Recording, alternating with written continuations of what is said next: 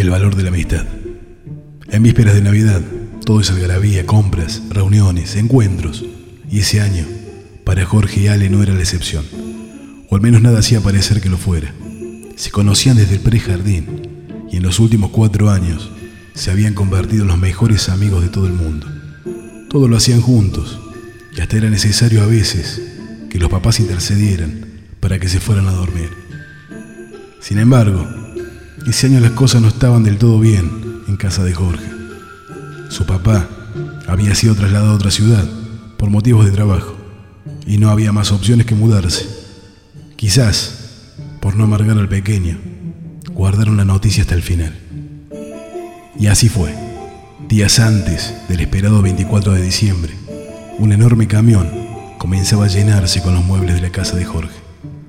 «Vamos, ¿por qué no me contaste nada?», reclamaba Ale. Su amigo solo observaba sin poder hablar, y ese silencio se mantuvo hasta el día de la despedida. Ale siquiera quiso caminar esos escasos metros que separaban sus casas, y se mantuvo en esa posición aún ante el reclamo de sus padres.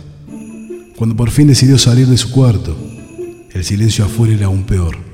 Jorge ya no estaba.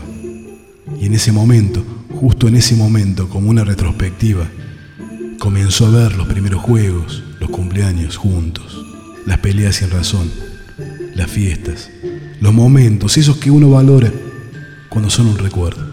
Se preguntaba por qué no había salido y quiso en ese momento abrazar a su amigo, decirle que lo extrañaría mucho y que le haría falta, pero ya no podía.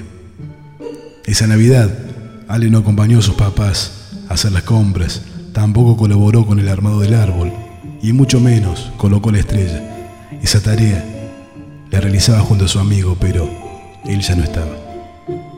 Cuando el reloj marcó las 12 de la noche y Santa llenó de regalos el árbol, Ale no le interesó. Cuando su papá le preguntó por qué no los abría, él en voz baja respondió: ¿de qué sirven los regalos sin un amigo con quien compartirlos? Pero la Navidad es una época especial y si abres tu corazón, todo sueño puede cumplirse. El timbre sonaba sin parar. Solo Jorge se atrevía a hacerlo sin temor al enojo de mamá. Sin pensarlo 2 veces, Ale corrió hacia la puerta y al abrirla se encontró con su amigo y con los ojos llenos de lágrimas lo abrazó fuerte. Ambos comprendieron que la verdadera amistad dura toda la vida.